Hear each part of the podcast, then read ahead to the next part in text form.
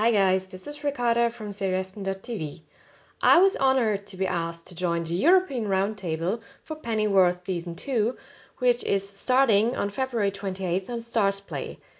In this roundtable, we got to interview Ben Aldridge, who's playing Thomas Wayne, Emma Paetz, who's playing Martha Kane, Paloma Faith, who's obviously Beth Sykes, and of course, the one and only Alfred Pennyworth himself, Jack Bannon. I give you now the best questions and answers from the interview in this following podcast episode, so lean back and enjoy. So, the first round of those interviews was then with Ben Aldridge and Emma Paetz. And one of the journalists in our round asked Emma if, after learning so much about Thomas Wayne and Alfred respectively, uh, if we will see more of Martha now as a badass female character in season two.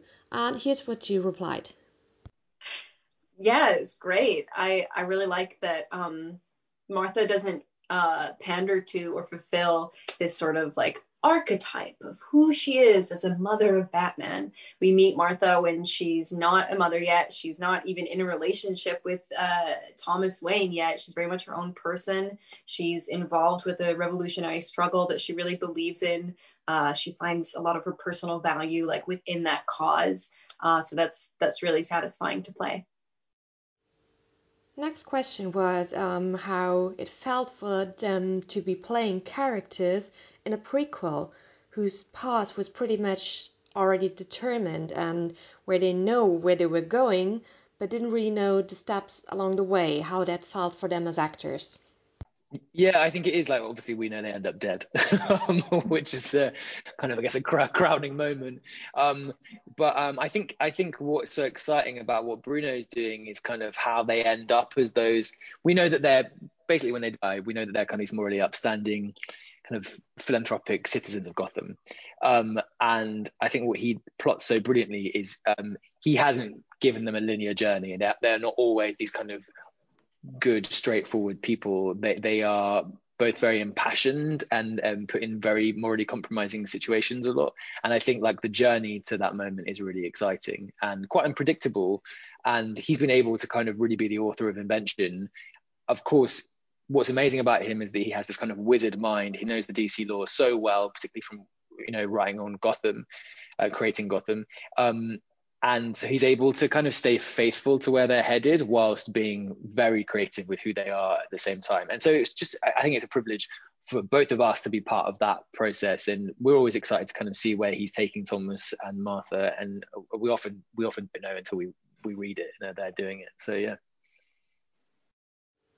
A question that i actually pretty much liked was um, what it was like for them to be filling those two characters from the dc lore that usually we only see dying in an alleyway without any context, now being filled up with life and giving them some context, some stuff to do, some actions on their own. And here's what Ben and Emma replied. Yeah, it's it's great. It's an honor to be able to play, and I think a lot of that credit we have to give to Bruno because that's a lot of it is almost all of it is his writing um, it's his version of these characters that I guess in the second series is maybe slightly more informed by what Ben and I brought to them in the first one. But um, I really like how often they subvert the expectations that you might have for them. And lines like that with Martha, I'm not surprised from what I know of Martha that uh, she's saying things like that, but it's satisfying that they're not attempting to soften any edges on of the woman who will become Batman's mother because becoming a mother isn't the be all and end all of existence for a woman. And uh, she's a person before that, and she's a person even after it. And to get to examine what that means and to get to play it when Bruno writes it very viscerally and also really funnily a lot of the time is uh, really great to play. Um, yeah, I mean, I, I, I, agree with everything that Emma said, and then also I think sometimes you, it's really there's something satisfying in playing a character that people people know the names of, and they're kind of they're iconic in DC lore, but that really people know very little of before that Joe Chill murder scene that you, you reference. Um, and sometimes, I mean, I, I, think Emma and I don't consciously try and think about it a lot of the time because it could be slightly intimidating. But sometimes I have little moments where I'm like, oh, it's it's it's a privilege to to be playing a character that everyone knows the name of, but and everyone's intrigued about, but that no one knows many concrete facts about yet, and we're kind of filling in all those gaps. So it's just yeah, it's it's exciting to do. Then there was my own question, which I'm just going to give to you straight. Hi. Uh, I'm wondering if we will see Aleister Crowley again, because this whole incident with the Satanists, um, you both seem to have seen the devil and never really talked about it, but this must have been some kind of bonding experience for the both of them. So will that pop again? Pop up again? Sorry. Yeah, I think that's really interesting that we never quite get to the bottom of what what Martha experienced. I mean, we see more of what Thomas experiences, um, and he and it's kind of this this kind of dark shadow over the both of them and their relationship. I think, which rears its head again in season two. Uh, we definitely do see Crowley again. He's got quite a big hand in season two, and there's a really interesting scene. Basically, him and Thomas are forced to confront each other again, and um, there's a huge power play moment in which he kind of he forces he backs Thomas into um, doing something that Thomas really doesn't want to have to do, but Thomas reacts quite unexpectedly, I think, and kind of almost reacts in a, in a more powerful way than Crowley was expecting. So he's present. He's this he's this strange kind of satanic evil presence in it, and um, yeah, I think he he provides for some interesting twists turns in the story in season two as well. And then the two of them were asked what they think um, is the thing that makes the whole Batman mythology so timeless that even after so many years, there's still new aspects to discover and put into movies and shows like Pennyworth, for example, now. Um, I think with the with DC characters and Batman is that uh, it's because he they're human characters that uh, they're kind of extraordinary humans rather than humans with superpowers a lot of the time. Um, and I think they're quite relatable in that way in the comics, and then also in Pennyworth as well. That like they're they're people first and foremost, and they have like internal conflicts and struggles and all the things that make us real. Uh, I think that that's really present in DC, whereas I think some of the other comic franchises is more about is more about them having their powers and what that what that does to them. So I think it's I think it's relatability, and I think also like Batman's just cool. he's like the coolest. He's he he has he's got the coolest gadgets. He kind of like you know all his conflicts are really cool. Um, so yeah, I don't know what you think, Emma. Yeah, I, I agree with the human aspect. Um, and in terms of the why Batman, like why that myth and narrative continues to evolve, I think it has something to do with like the question of mm, we have of like vigi- vigilant vigilantism and like how much responsibility each person has for the greater good of their community and their society. And then like the moral questions that arise uh, that are very present with martha I, I think throughout the series but the moral questions that arise like when you decide to take that into your own hands and you're making the decisions about how you're correcting society's ills and who you're choosing to punish and pursue what gives you the authority to make those decisions and is that kind of immoral in and of itself even if you're supposedly acting for the greater good? Because the greater good is sort of a theme that keeps coming up with the no name league and the raven union because it's a very like fascist kind of statement to i mean wasn't it mussolini that you need to crack a few eggs? The idea of that the the end is always worth the means brings a lot of questions of what what means and and what's okay, and that's very prevalent on both sides of, of this uh, story, especially in the second series. That is how you answer a question. that was a lesson to me.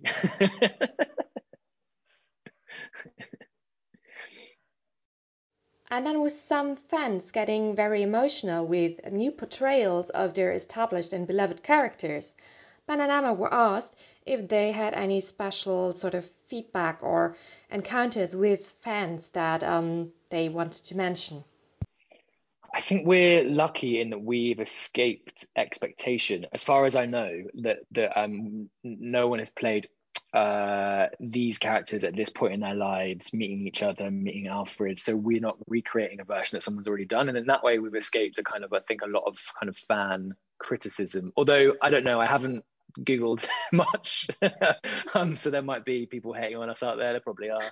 Um but um yeah i think i think we just we've been quite in quite a privileged position, position as i was saying earlier to kind of be part of this creative invention along along with bruno. And then the bits i have seen like some nice montages that people have cut together someone cut together a montage of um, every single time that um, thomas says martha uh, which is usually about 17 times per scene. So um, that was that was quite funny to watch. And also that, that there's there was a, another thing that we picked up on that um, the internet decided that actually um, Thomas, Martha, and Alfred were a thruple, and um, you can watch the season one in such a way that it often looks like Thomas wants Alfred's affections.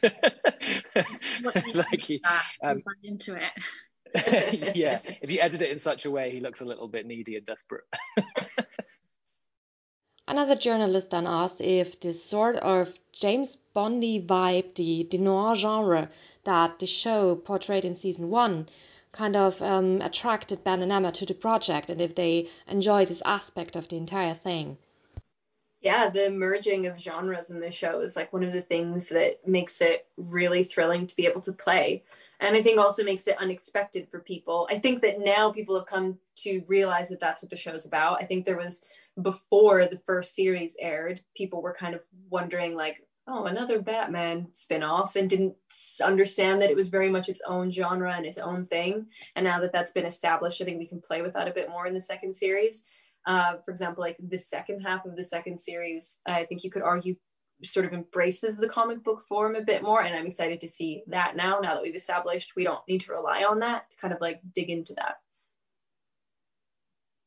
Yeah i think um i from thomas's perspective like i love the spy element and that kind of element of bond of it and the more of that i get to do the, the more the more fun i have. And then i think with with with martha's character in season two she becomes kind of progressively more well she's in the action like she's the boots on the ground she she's carrying weapons she's gun toting and um i think that's that's really exciting. So yeah it, i guess bits of it are bond-esque for sure. And then the last question for those two was about how uh, the show pennyworth actually makes a good statement against the rise of fascism and whether they thought that um, could even be seen as something educating TV audiences in that regard. And here's their reply. Um, I don't. As in terms of an education, I'm not sure. Um, maybe there's some sort of like moral questions that it can ask. Um, I think that probably beyond that, it's more of a sense of escapism. I, I don't know what sort of responsibility I would want to say that the show is claiming to have in terms of like educating people on fascism, but maybe in a way, if it's like subconsciously dripping into people, that that it can sort of leak into any universe. Uh, maybe in that way. I, I don't know. What are your thoughts on that, Ben? Yeah, I mean, I think it's certainly um, I think season one kind of was was Bruno was potentially purposely reflecting some of the world as as we knew it, and season two. Um, I don't know. I, am This is me making this up, but I imagine he wanted to provide more escapism um, from the world than necessarily reflect it. But I think, I think, yeah. The, of course, there are some clearly fascist characters in our Pennyworth world. Um, perhaps those are perhaps that's universal and that's kind of un- unfortunate. And I think that I don't know. I guess power always perhaps um, attracts those personality types that are potentially going to transform into into those fascist regimes. So, so yeah. But I I think I don't know. For me, watching the show, I would want to think of it more as a piece of entertainment that kind of does pull on those themes. But I don't think we're trying to kind of tell any grand story with it or or change the course of those things. Um, I don't I don't know I don't know if we have that influence, but. And then the second round of the interviews started was Jack Bannon and Paloma Faith. And the first interviewer asked them how those two characters, who are already kind of badass and um, like uh, militaristic in a sense, how they are dealing with the new situation that we are thrown into at the start of season two. And here's what they said. Um, Alfie, obviously, the events of season one have taken their toll, and he's probably a lot more closed off. And um, he he's he is flourishing in the sense that he's running a large nightclub in the middle of Soho, which is a neutral zone, but he's not that invested in it really. He wants to get um, enough money together to get him and his mum and Bazza and Daveboy to America and kind of start afresh. So he's sort of a bit disillusioned with life and um, certainly not the kind of happy chappy he was at the start of season one. And then with Bet Sykes, she's been promoted um, for her loyalty, but she is. Um, it's it doesn't take long for her to realise that just giving her a uniform and a few kind words is enough to make her feel like she actually has any power. So um, she does. Um, she flourishes, but by her own.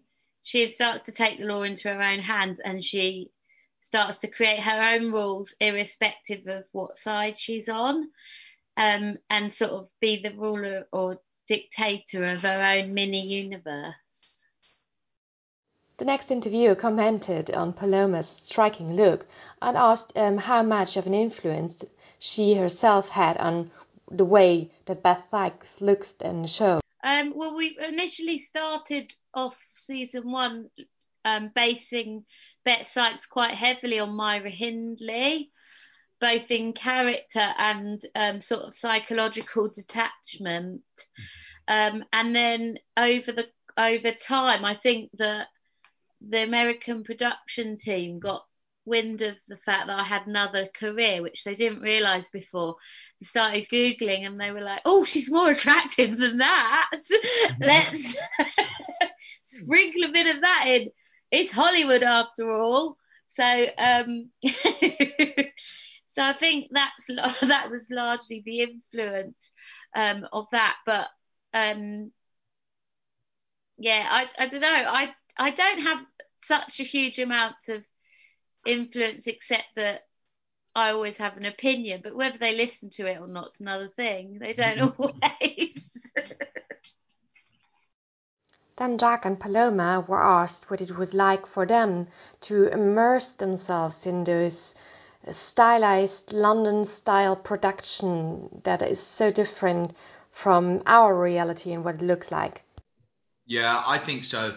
I think it's the final piece of the puzzle. Really, we we go through obviously character development and do our work at home on our own, learning our lines, thinking about the scenes, blah blah blah. And then this year we had we shoot at Leavesden Studios in Watford, and they built a backlot. Um, so to, we didn't have to come in and out of London all the time shooting on location. So we had a selection of streets in between Mission Impossible and Fantastic Beasts, I think, which is kind of bizarre. Um, but it's but it's great the way the production team flip these streets around and and change everything and the because it's DC, a DC London, you know, there are no rules. So watching, um, yeah, coming on set every day and sort of seeing how each other are dressed and what what new I don't know, guns and cars and whatever people have is quite exciting. Yeah. I think the wounds is the most exciting. Oh, yeah, that's true. Our when makeup designer.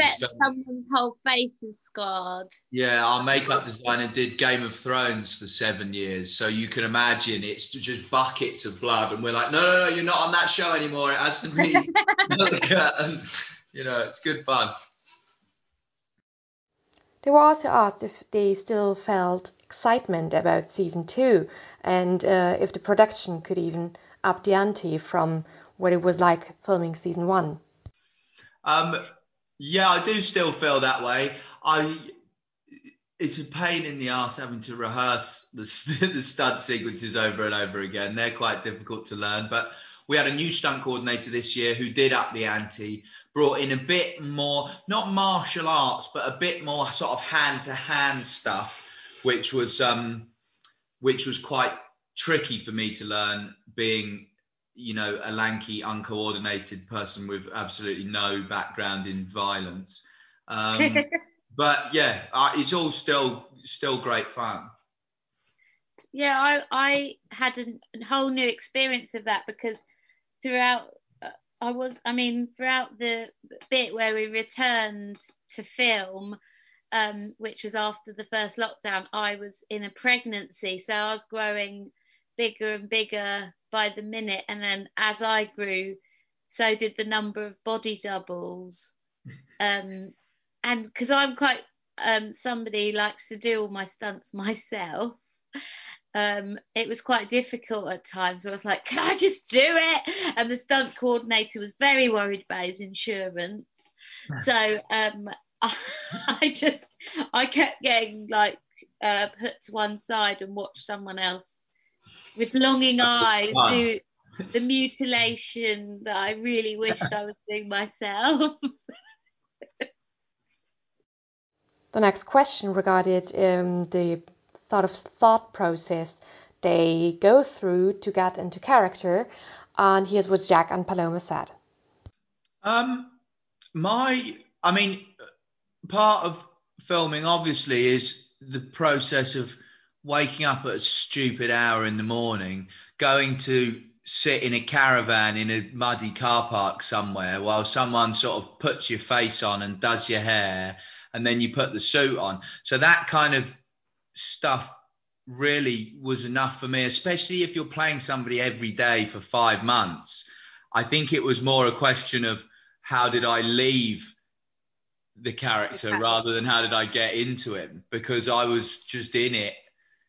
We finished filming about two weeks ago, and I, I'm I, only the past sort of few days started to film myself again. I think my girlfriend's relieved that I'm I'm back uh, and have left him behind. Um, but yeah, it's probably more. I don't have any any particular tricks. No. I feel like it really helps me that I have a completely different accent and a completely mm. different look. And as soon as you you get that put on, and then you start speaking with a different voice, yeah, um, you're sort of in it in a way. And um, for me, it's just about. Um, I think that a lot of the costumes for me were really pulled in, and that she's very uptight as a character. She's not like me, like hello. So it's like the the fact that the costume's really restrictive and a bit stiff um, makes me start to walk differently and hold my body differently because I kind of remind myself a bit of um, my primary school head teacher who was really scary. I, I like cross between her and maybe Thatcher when I'm just walking with this like really detached um, and sort of emotionless body. So I think, yeah, restriction of the costume. The next question was about the character development in season two, especially for Jack. What new aspects were um, interesting for him about where his character goes to, and for Paloma, if she found it sort of uneasy to wear a fascist uniform. Um, I think the great thing about doing a season two is that you can, you don't, you know, last year we were kind of worrying. Well, I don't know about anybody else, but I was worrying about what it would look like, the the overall tone and things like that. Whereas we I remember watching the pilot kind of through my fingers and then realizing, oh, this actually is quite cool. I get what they're going for. Um, we're going to be all right here. And so I couldn't wait to get back in season two. And there was, there's, of course, Bruno litters it with these references. Casablanca's there, um, Harry Palmer in season one, but then there's much more. Yeah, it's, it's much, I think the whole thing is much slicker and much sexier. And um, wartime is obviously awful, but it's interesting what people do in war and where their sort of loyalties lie, how they make money, people who who can you trust, and things like that. And it kind of makes it, yeah, it, th- those elements were quite exciting.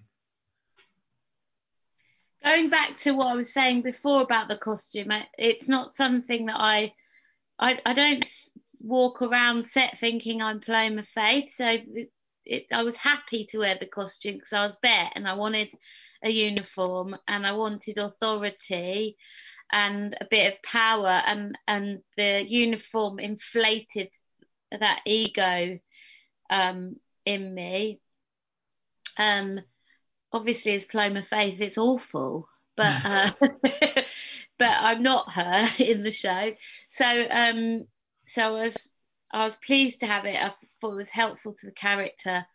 Um, I also just think that um, for me, what's been so exciting about playing Bet Sykes is that she is an alternative to what we are used to in the DC universe as a, a female villain. We're used to um, female villains to be uh, women who are essentially using their sexual power or male desire for them sexually to be their only um, manipulative tool. And actually, Bet does the opposite with that. She's much more multidimensional. She's um, a disordered person having disordered relationships. She has got a lot of layers, um, and I would say that she probably has quite a lot of mental health disorders if diagnosed by a psychologist. But I like that about her because um, it gives her depth, and her power doesn't come from cliches. It comes from her being a very well-rounded whole character with a history herself, and um, that's why I love that exploring her and playing her. Also asked um, what it was like for them to first read Bruno Heller's scripts for the show, if sometimes they even felt that something might be too outlandish or too extreme to be actually put on film.